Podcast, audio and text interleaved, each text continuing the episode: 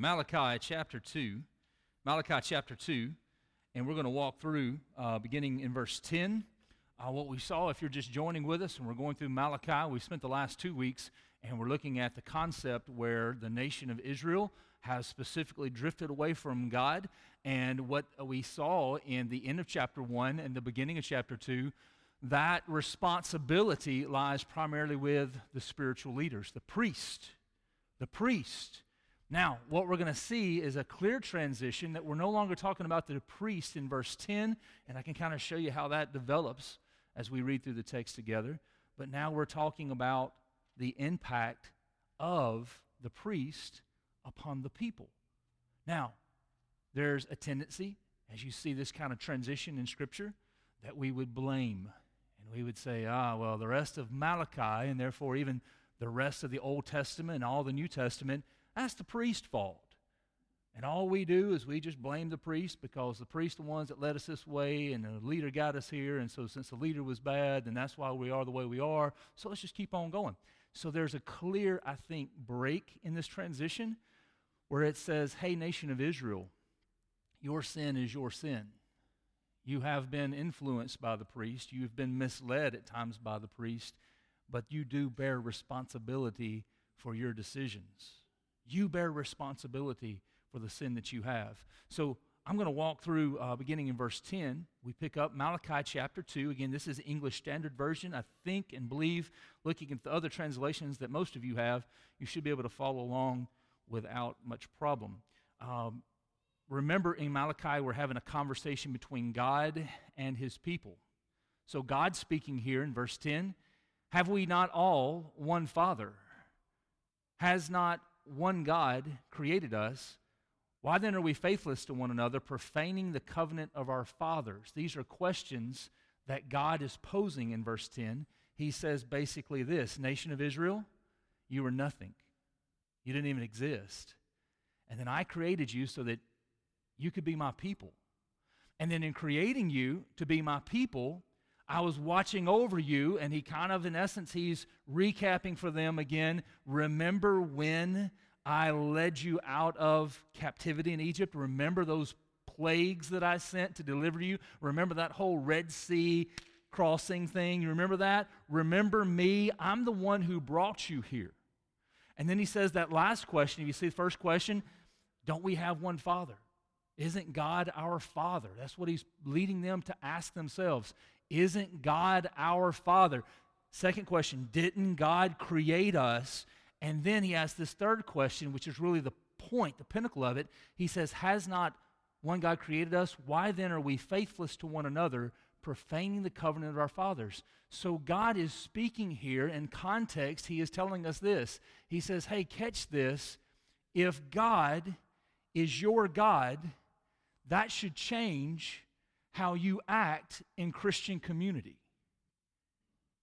If God has saved you through Jesus Christ, then that, Him saving you, is never intended to leave you the same. But instead, He's not talking about marriage here, He's talking about the community of people who are God followers. Christ, we would say, worshipers. Jesus changes how we treat each other within the Jesus culture that we live in. If you and I, according to this teaching in verse 10, if you and I treat each other, Christian to Christian, the same way lost people apart from Christ, apart from God, treat each other, there's no distinction between us. Jesus makes a difference in our lives. Yes, we've got that. But that difference in our lives impacts each other as we begin to treat each other differently. That's why then Paul, for example, has this, this tendency to say we shouldn't gossip about each other. We shouldn't slander each other. We shouldn't murder each other. We should not treat each other like you're a lost person and I'm a lost person. But Jesus living inside of me, and for the nation of Israel specifically, you being the people of God means that you treat each other differently than how the world treats itself. You and I have to learn this, have to apply this. How do we treat one another? Well, I'm a Christ follower. I have Christ living inside of me, and that means that I'm still a sinner, but I've got Christ living inside of me. And so when I look at you and I respond to you in my action, my attitude, anything that I do, I'm not supposed to do it like I want to do it. But I am surrendered to the idea of treating you the way God instructs and leads me to treat you. And can I tell you, what Jesus is going to say to his disciples there at the end of his life on earth, he says this this is how the world will know that we are his. Because we treat each other differently. Oh, what a beautiful concept. Lost people will see Friendship Baptist Church members, and without us technically even saying a word of evangelism, lost people will see your love and your treatment of each other, and they'll be drawn to your Savior who makes that difference in your life. You see that? This is the foundation for us. He's no longer talking specifically to the priest. He's saying if you are a Christian, then Christians treat Christians differently. Now, it's important that we have that because he moves on to verse 11.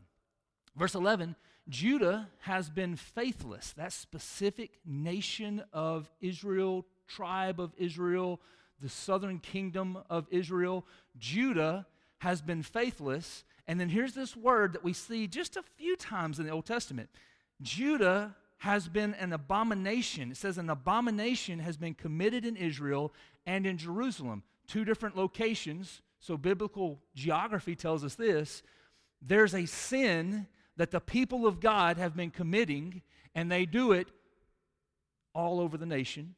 That's Israel, everywhere they go. But Jerusalem is a very specific pinpoint city. It's the capital, even more specific, it's the spiritual, religious capital. So it says that the people of God are sinning everywhere across the nation. That is not saying it's right, he's identifying it. But that's definitely being generated the capital, the center, the heart of the nation. This faithfulness is going on there. Now, watch. It says, For Judah, what's happening here? All right. It says in verse 11, For Judah has profaned the sanctuary of the Lord, which he loves, as God loves, and has married the daughter of a foreign God.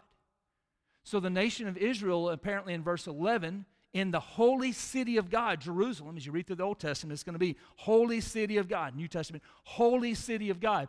In the holy city of God, the spiritual central hub of the entire nation of Israel, God's chosen people, he says that their number one faithless sin is this they're pursuing false gods. They're chasing after false gods. And so, as they're chasing after false gods, now catch, this they really want to keep being the people of God. Right? They really want to keep getting the blessings of God. Hey, God, when we're in captivity, if you do that whole plague thing again, get me out of here. That'd be great. And so they want to be blessed as the people of God. But they also want to chase after things that aren't God. They love to chase after things that are not God. And they want to give their heart to things that are false gods. Where? In the holy city. Where? In the holy nation of God's holy people. And so I ask you, you think God's good with that? You think God's okay with that? So Malachi, relaying the words of the Lord, it says that they have married the daughter of a foreign God. So, in context, we have to see what does it mean they've married the daughter of a foreign God? The men of Judah see the pagan women surrounding the nation and they are attracted to them. Now, let's clarify just a couple of things here. Men are going to be, should be attracted to women. Yeah? And so, is there a problem then when a man who says, God, you're my God, there are no other gods, you are Yahweh, you are Jehovah, you're the only God, I worship you, I give you my heart. Hey, how's it going, baby? Is there a problem with that? Absolutely. The men of God who are called to a higher standard to make God their God, these men see women. The attraction, to be attracted to a woman, is not a sin for the men. To chase after the women is dangerous. Because these women in these pagan nations surrounding Israel, they're worshiping other gods. So, quick parallel here. What we would kind of say in our culture is this if you are a Christian and you commit yourself in an intimate relationship with someone who is not a Christian, you will be influenced. Period. Well, now I could win them to the Lord. Okay. Okay. Or it's called gambling. Since we're going to get on it, let's get on everything, right? Let's throw out all kinds of words, right? You ready? So here's the idea, okay? The concept for us here is this these people of God who are supposed to be completely sold out to God, they begin to intermarry with people who hate God, aren't interested in God pursue other gods and deny the one true God? Is in that marriage relationship, is there going to be any influence? This is be multiple choice, be true, false. Is, is there going to be any influence in that church? Yes.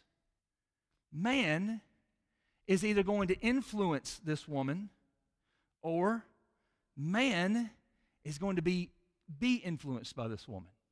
Any other scenarios you can think of? Maybe we'll be intimately, sexually connected together, but there won't be any influence at all. No.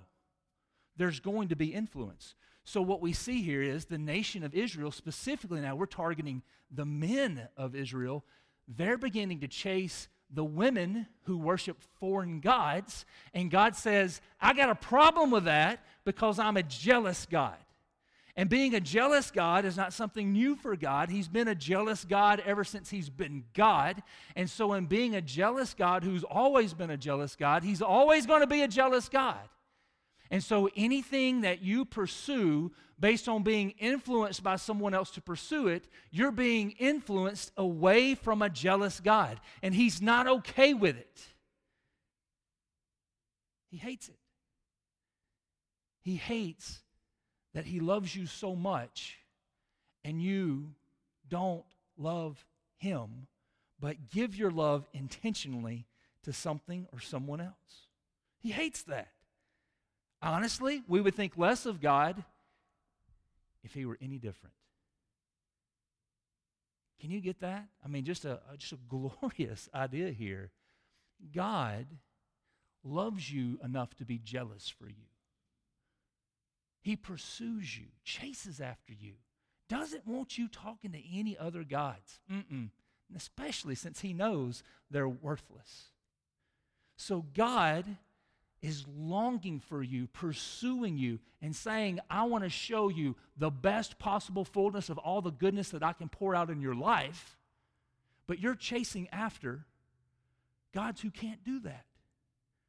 You're chasing after satisfaction in your life that's not really lasting satisfaction. I want to give you my best because I want to give you me, is what God says. Now, verse 12 how does God respond to this idea of men of God, men of Israel, chasing after women who worship false idols, and then those men being influenced to worship false idols? God says in verse 12, May the Lord cut off from the tents of Jacob any descendant of the man who does this, who brings an offering to the Lord of hosts. And so, linguistically, there's a lot of different translations, and that's really kind of a lot of Hebrew that gets mixed up in there, kind of hard to figure that out. So, let me take a swing at it. You ready? God's not okay with you chasing after a false God that lies to you, deceives you, will trick you, and pull you away from Him. He's not okay with it. And so, one of the ways that he corrects us and teaches us is he says, when you have false gods in your life and you refuse to confess those and repent of those, turn from those completely, I'm going to respond by withholding my best from you. I'm not going to give you everything that I want to give you. I'm not going to show you the full extent of my love. I'm not going to pour out my blessings in your life because I want you to see that I'm good and long to come back to me. Now, that's what's happening. This is, I guess you would say, sin number one. The men of Israel are chasing after women who were leading them away to worship false and worthless gods. It continues. Verse 13. And this second thing you do, so there's two things now. The one is you're chasing after those women who lead you away to worship false gods.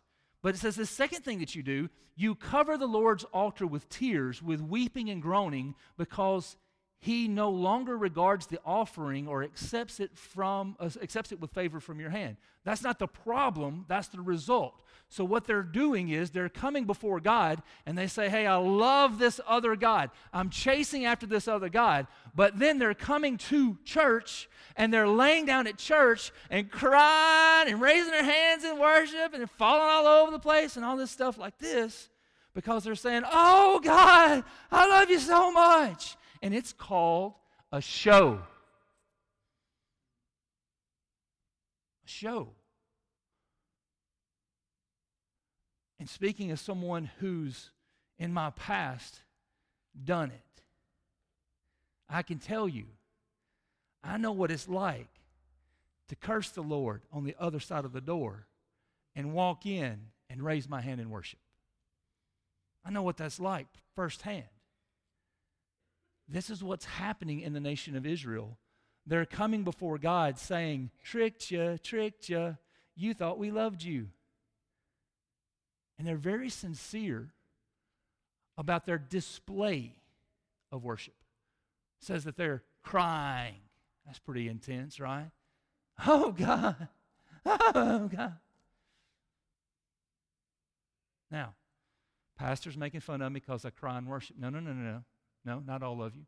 What I'm, what I'm, what I'm saying here is this God sees beyond the expression, the external expression that we offer in worship, and He sees straight into our hearts. So, we don't have a chance to talk about this a lot, so let's see if we can do it here based on the Word of God, right? As I understand it, if the Spirit of the Lord in this facility or any other worship context leads you to raise a hand in worship, then if the Spirit leads you to do that, I believe it's disobedient for you not to. I think you're quenching the Spirit, is what Paul would say in 1 Thessalonians. I think if the Spirit leads you to do it, I think you should raise your hand, right? If the Spirit leads you to raise two hands, whoa, we're not surrender. No, if the Spirit leads you to raise two hands in worship, I believe that's what you should do. If the Spirit leads you to sing out loud and off key and off pitch and out of tune and inappropriately, if the Spirit leads you to do that, I believe that's what you're supposed to do in obedience to the Lord, right? If the Spirit leads you to run all over the place and scream and shout and tackle people, stop it. So all I need is parameters. Here are the parameters. When you are expressing your heart to God, let it be spirit driven. Let it be spirit led. Let it be sincere. Let it come from your heart because He looks past all that stuff. He's not impressed by what you perform. He's moved by your love for Him, right? When your love for Him begins to distract and deter and, quite frankly, scare other people, stop that. And I don't say that as somebody that's just up here and says, well, uh, it was in one of those sermons. No, as the spiritual shepherd of this church, I would say to you if your expression of worship keeps other people from being allowed to sense the presence of the Lord, that's not from Him. Because Paul says in 1 Corinthians 11, how did we get off on this? 1 Corinthians 11, that God is a God of order, that God is one, and God wants to be worshiped in a way where He and He alone is getting the attention. Yeah? They say, well, Pastor, I was going to raise my hand. I just don't know how you feel about that. Well, first, don't be so concerned about how I feel about it. If the Spirit of the Lord's leading you to do it, respond sensitively to the Holy Spirit. Right? Come on, church. Come on. Well, I, I didn't feel like I needed to sing this morning. I felt like I needed to reflect on the words because the Spirit was leading me to absorb. Blessed be your name. Blessed be your name. When the path leads to suffering, blessed be your name. And I didn't feel like I could sing those words this morning because the Spirit was convicting me that I really just want the good stuff from God and I don't want the bad days. I really think God's good on good days, but I really don't know if He's good on bad days or not. And so He was really working my heart. So, Pastor, I didn't really feel like I should sing because the Spirit was working my heart. Stand quietly and just allow the Holy Spirit to work in your life, church. Come on, Christian. The, the only thing that I'm asking you not to do is not to try to impress people who are here by the way that you worship the God who saved you and created you. Allow Him to be impressed with your heart devotion to Him, with the sincerity in which you offer it. Say, well, I just don't sound very good.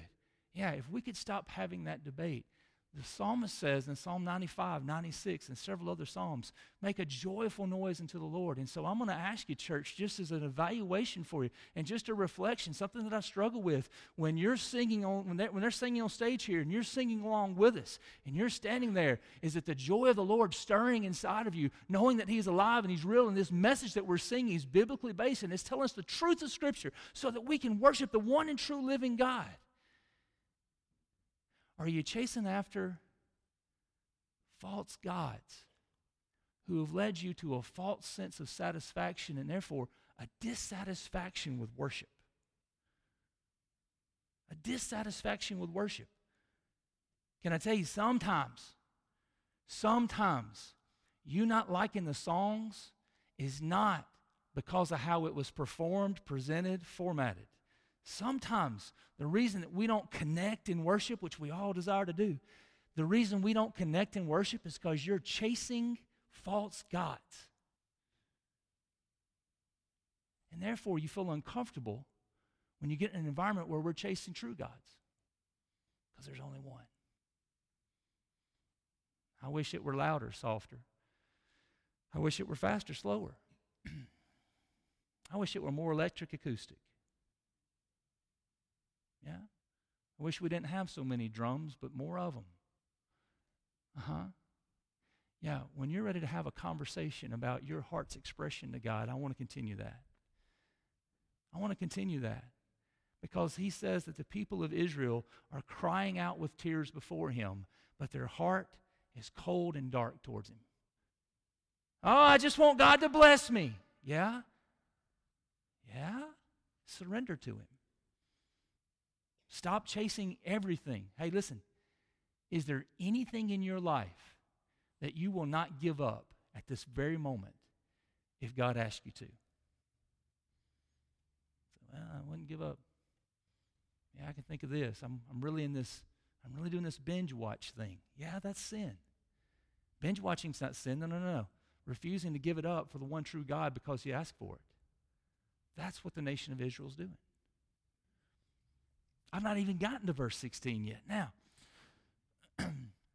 verse 13, it says, The second thing you do, you cover the Lord's altar with tears, with weeping and groaning, because he no longer regards the offering or accepts it with favor from your hand. So they're offering worship to him, and God's saying, No thanks. Your worship's no good here. Because your worship is coming from external expression only, and it's not coming from your heart. That's for me. No thanks don't want that worship. Does the Bible say? Yeah, the Bible says. He says, No thanks. I don't want that worship. Verse 14 says, But you say, Why does he not? What's wrong with God, right? Because the Lord was witness between you and the wife of your youth. So, what's the second thing that you did? The second thing that you did, nation of Israel, is it's a sin first, was a sin because you're chasing false gods through pagan women. Second is a sin between you and the wife of your youth. The wife of your youth. That's what my translation says here, ESV. The wife of your youth. It says, To whom you have been faithless, though she is your companion and your wife by covenant. Now, I'm not sure what your translation says, but can you say this word with me? Covenant. You ready? One, two, three. Covenant. That's right.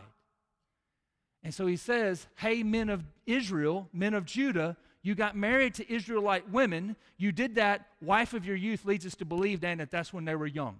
When you I mean, that's what I would say. We've been married since we were young, Israelite to Israelite, man of God to woman of God, God-fearer, God worshiper, God-fearer, God worshiper, uniting together. And God says, Now I've got this thing against you. And I think specifically men, but He says, I've got this thing against you. Men, you've been faithless to your wife. You've not honored the covenant that you made between you and your wife. You've broken that, and that causes you to be faithless. Why would they break that covenant? Huh? Verse 15 Did he not make them one with a portion of the Spirit in their union?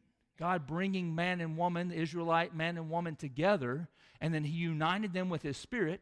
It says, And what was the one God seeking? What was the one God seeking?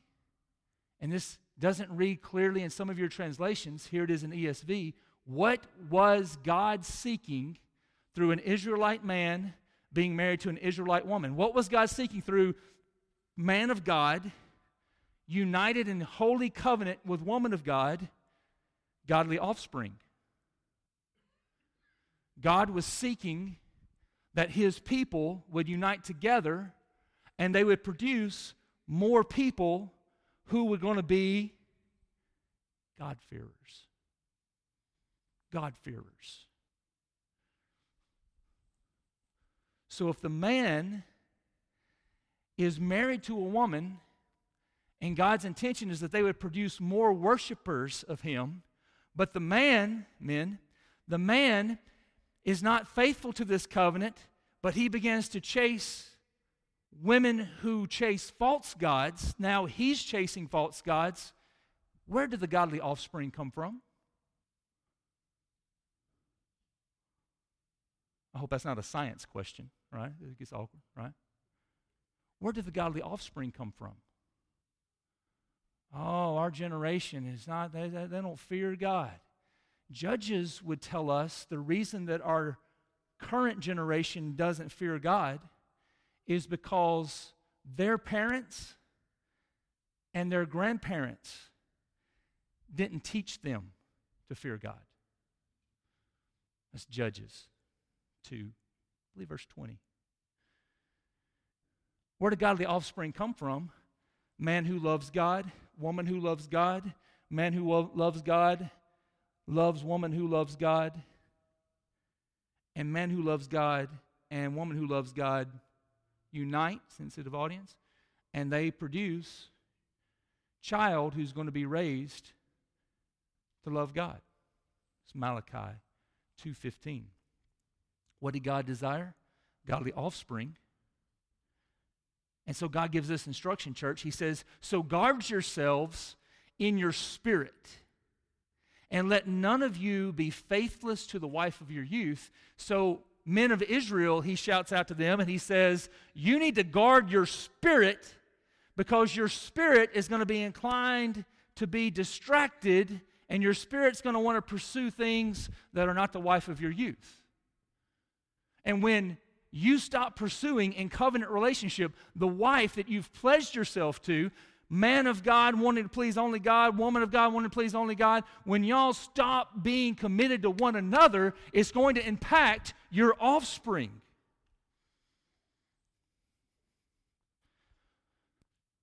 So that brings us to verse 16. God says, it says, verse 16, for the man who does not love his wife, but divorces her, says the Lord, the God of Israel, covers his garment with violence. And that's a really weird phrase, so, so let's hit this. this. This is what that means in ESV. Your translation might pick this up. The man who is pledged to a godly woman and the man who's responsible for raising up godly offspring, when this man stops being pledged to this woman, he covers his garment in violence, means he does an evil thing against God because now he's chasing these false gods, these pagan women and he's neglecting to do his responsibility, which is to love his godly wife and produce godly offspring. So God says, from his perspective, he hates that. He hates it, to be clear, when men who entered into a holy covenant marriage union with a godly woman that godly woman acts like a godly woman, that godly man acts like a godly man, and then they're producing godly offspring. But God, that's His plan. He hates it when the godly man loses interest by His Spirit in his covenant. And he loses interest in his wife, and he begins to wander and begins to chase younger, that's in the, it's in the study, trust me, younger pagan women who are sacrificing to false gods. God hates that. Let me say it again. Instead of doing what God said, God's way, they say, I want to chase my flesh. Let me say flesh. And I'm going to do what my flesh says, what my flesh feels good. Ooh, young women. Ooh, they're doing some really creative, woo, sexy stuff going on over here. And they're worshiping false gods, pulling me further and further away from my God. God says, I hate that. I hate that. When you divorce your wife, dismissing her simply for this reason, there's a younger woman out there someplace that's going to cheat, just going to pull you away from loving and honoring God and the commitments you made before Him. Now, great. Great. You guys are receiving this really well. Thank y'all. says, For the man who does not love his wife but divorces her, says the Lord, the God of Israel, covers his garment with violence, says the Lord of hosts. So guard yourselves. I think that's for the men. Guard yourselves, men of Israel, in your spirit, and do not be faithless. So let me hit four things for you, all right? How do we walk away from this? There's four things quickly that we could say about this text. One, marriage begins with God.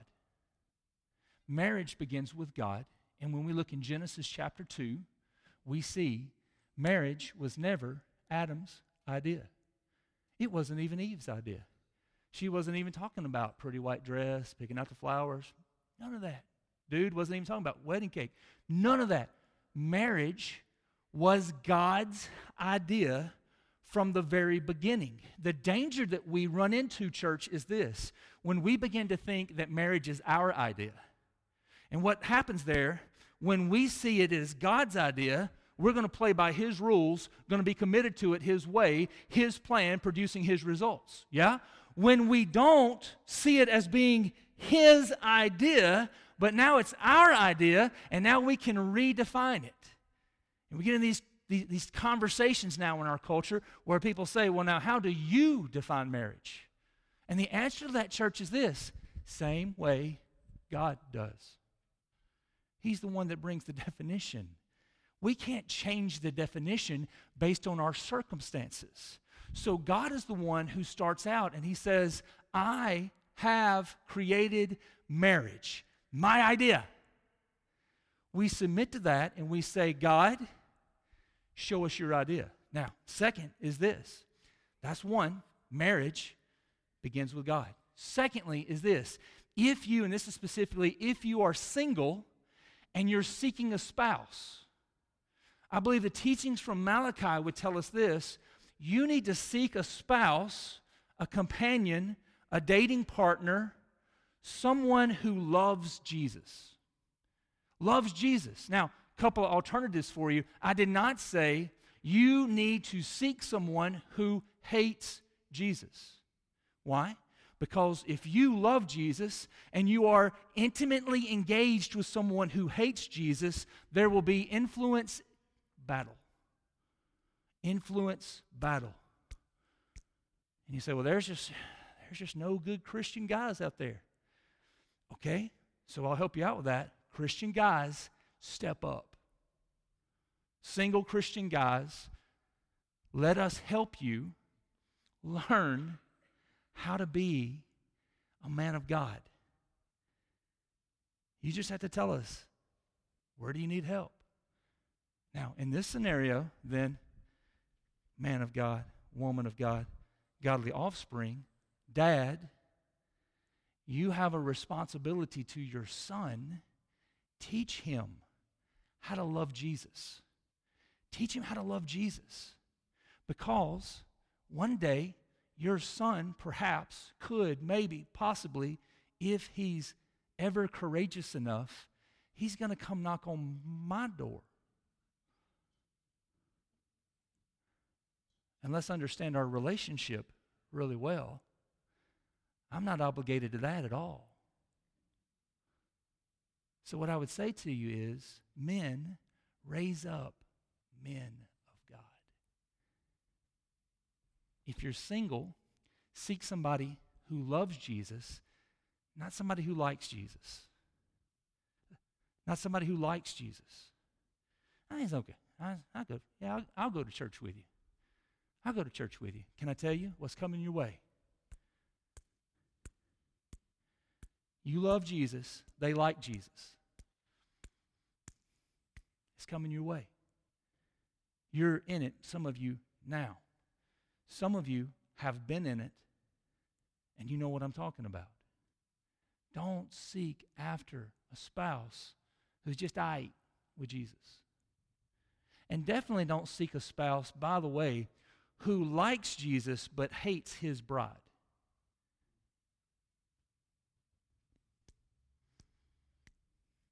Well, I love Jesus and everything. I really, he's okay, but I'm, I can't stand his church. Really? That's the same with Jesus as going up to him personally in his face and saying, I love you, your wife's ugly. From experience, that never goes well. Never.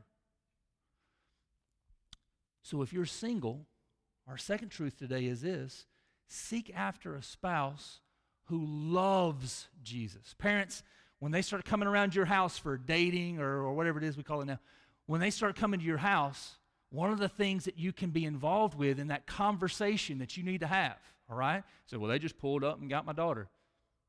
No, no, no, no. No, they pulled up and came in, sat down, have a conversation with them about. So tell me about your relationship with Jesus. He's all right. Okay. All right. This is going to go great for you. Third is this make a covenant before God. Let me touch on this quickly. I wish we had more time to cover all of this, but let's touch on this quickly. At a marriage, what we understand in Christian marriage is this concept there's always three parties. There's always three parties. There is always the man, there's always the woman. Hopefully, man of God loves Jesus, woman of God loves Jesus, and there's always God. So, well, we got married at town hall. Okay, okay. As Christian marriage at town hall, there's always three parties. There's always the man who loves Jesus, there's always the woman who loves Jesus, and there's always God. Marriage begins with God. Marriage is two people who hopefully are seeking after Jesus because they love God. And then marriage is going to be this covenant before God because we're going to say, hey, here's the idea I can't fulfill my promises to my wife. No, I can't. And as we understand the, the biblical teaching of sin, here's the truth for you. You cannot, on your own, independently of God, fulfill any promises. You'll have some days, because you're a sinner, where you just won't want to. And you'll just say, I just don't feel like it anymore. Oh, my, my, I, I stopped loving you because I decided I wanted to stop loving you. These are the expressions independent of a covenant with God. A covenant means this I have with my wife made a pledge to her in front of him. So, as the third party, when I decide to break my covenant with her, I have a problem with him. And I have to be reconciled to Him. And how do you do that? I've got to be reconciled to her. Marriage is a covenant. We often use the word commitment, but in our culture, it seems like commitments are kind of casual. Covenant is a biblical word that says God started this idea, God is going to hold this idea together. Now, lastly, is this four, daily follow God's instructions for marriage. So, as we look in Scripture, and I want to give you clear biblical teaching, what the Bible tells us, there's four instructions for a Christian marriage. All right, you ready?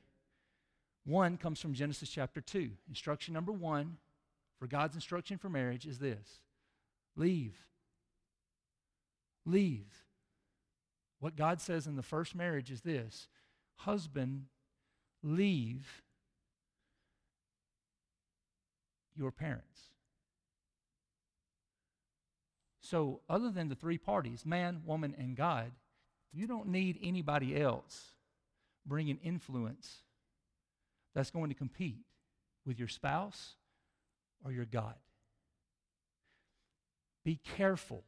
What the Bible says clearly is this Men, if you are a married man, married Christian man, married to a Christian woman, and your mama is influencing all of your decisions, that means that you are pushing your bride out of a position that God intends her to be in. You're pushing her out of a place of influence in your life, and you are still intimately tied to your mother. So, what's the solution? God says, leave. Leave. Now, you said, why don't you preach this on Mother's Day? The, the idea here is this Mama, we love you. We love you. But God's plan for marriage is that we produce godly offspring through a godly bond, covenant between Him and us. And the two of us now are going to do instruction number two leave so that you can cleave. Your marriage should be a constant pursuit of trusting each other more. Constant pursuit, cleaving, of reaching out, chasing after, pursuing, developing intimacy with one another. This is God's intention for marriage. Leave so there's not an extra party involved there. Cleave so now the bond that you're going to have before God's eyes with your spouse is going to be one where trust and intimacy are going to grow more and more and more. And you say, well, that really sounds great. It's hard. It's hard without God's help. It's hard without God's help. So we see this. We have to leave so we can cleave. And then what it says in Genesis is this third instruction become one flesh. One flesh.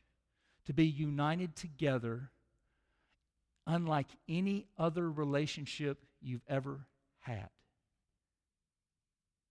So here's what he says in verse 16, if you caught that. Verse 15. Verse 15 Did he not make them one? That's one flesh, with a portion of the Spirit in their union. And what was the one God seeking? Godly offspring. So guard yourselves in your spirit. Here's what Malachi is saying. This is written 450 years before Christ. You ready? Malachi is saying this Men, if you're married to a godly woman, your spirit, because you're sinful, like I'm sinful, we have a tendency to chase. We have a tendency to become dissatisfied. We have a tendency, all right? We have a tendency that when we marry the wife of our youth, and then she starts to get older, without us, of course, but she starts to get older, we say, eh, kind of bored here. Malachi, 450 years before Christ, tells you this is coming. And he says, God says through Malachi, guard yourself from becoming dissatisfied with your bride. How? Chase after her. Buy her things. You're welcome, ladies. Buy her things. Talk to her. Ask questions. Compliment her. Why? Why? Because there's more than one woman on the face of the planet. But married man, not for you. Had a friend tell me one time, I guess he used to be a friend. He said, Hey, just because I've already ordered doesn't mean I can't look at the menu. You're going to get fat and die. Quick. You have a sinful tendency in your life Jesus being your Savior overcomes all of that. He can help you, but you have responsibility. Be careful. Say, well, I, I'm just getting to this, this point where I just, when I have some free time, I like to get on the internet and I kind of just like to, like, a, like to surf a little bit. Man of God, get yourself accountable fast because that's impacting your marriage relationship and that's impacting your godly offspring. That's impacting your worship. That's impacting your future. Can I invite you? God says, guard your spirit. Allow the two, one, leave and then cleave so you become one flesh. Now, lastly, is this, and I know our time. Fourth instruction about marriage leave, cleave, become one flesh. And he says this multiply. Multiply.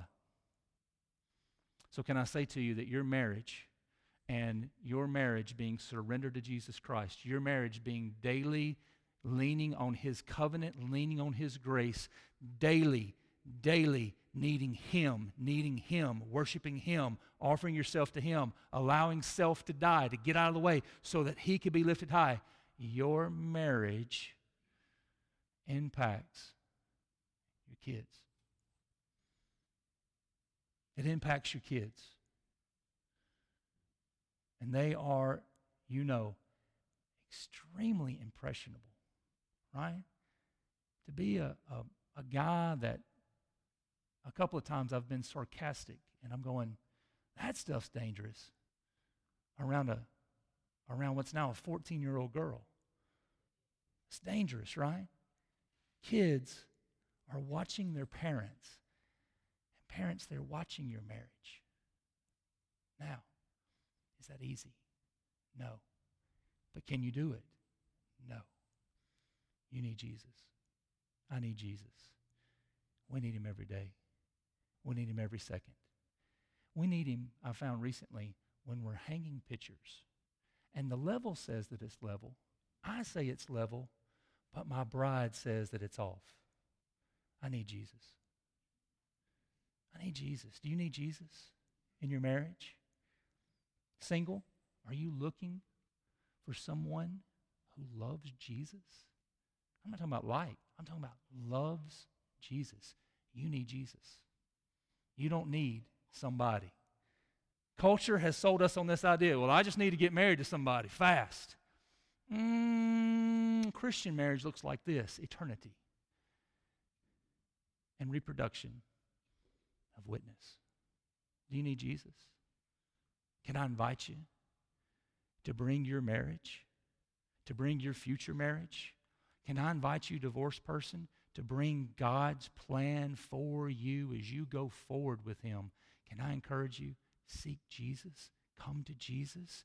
Jesus has a plan for you in this culture who's completely distorting it.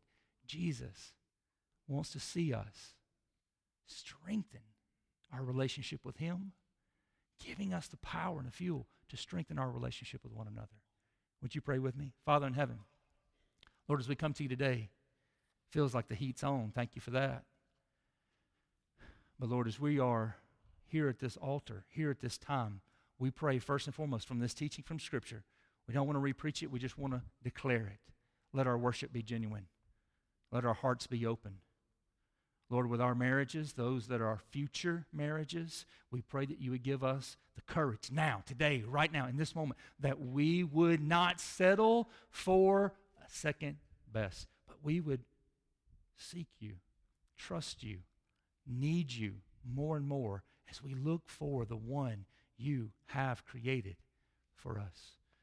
God, would you stir inside our hearts those of us who are Christians and married, not one of us is perfect. Not one of us does well, does right. Our words are often wrong. Our actions are often wrong. Our attitudes are often wrong. Jesus, we need you in our marriage. We need you today in our marriage. Would you give us courage? to Stop trying to fix stuff. That's what I need, God. I need to quit trying to fix things. I need you to be my Lord and my Savior. I need you to show me grace and mercy and forgiveness. Lord, those of us who come and we bring a past, maybe things that have been done to us, maybe things that we were wrong in. Thank you so much, Jesus. We need you today because you offer restoration, healing today, God. Give us the courage to come and receive it. Give us the courage to open our hearts to you. Give us the courage to, to be healed today, to be restored today. God, don't let Satan break in here. Teach us from your word. When we take marriage lightly, that offends you. Teach us today to be serious before you, to be sold out before you, to say, Yes, God, I want the marriage that you have in mind for me. And Lord, it's these things we pray in your name.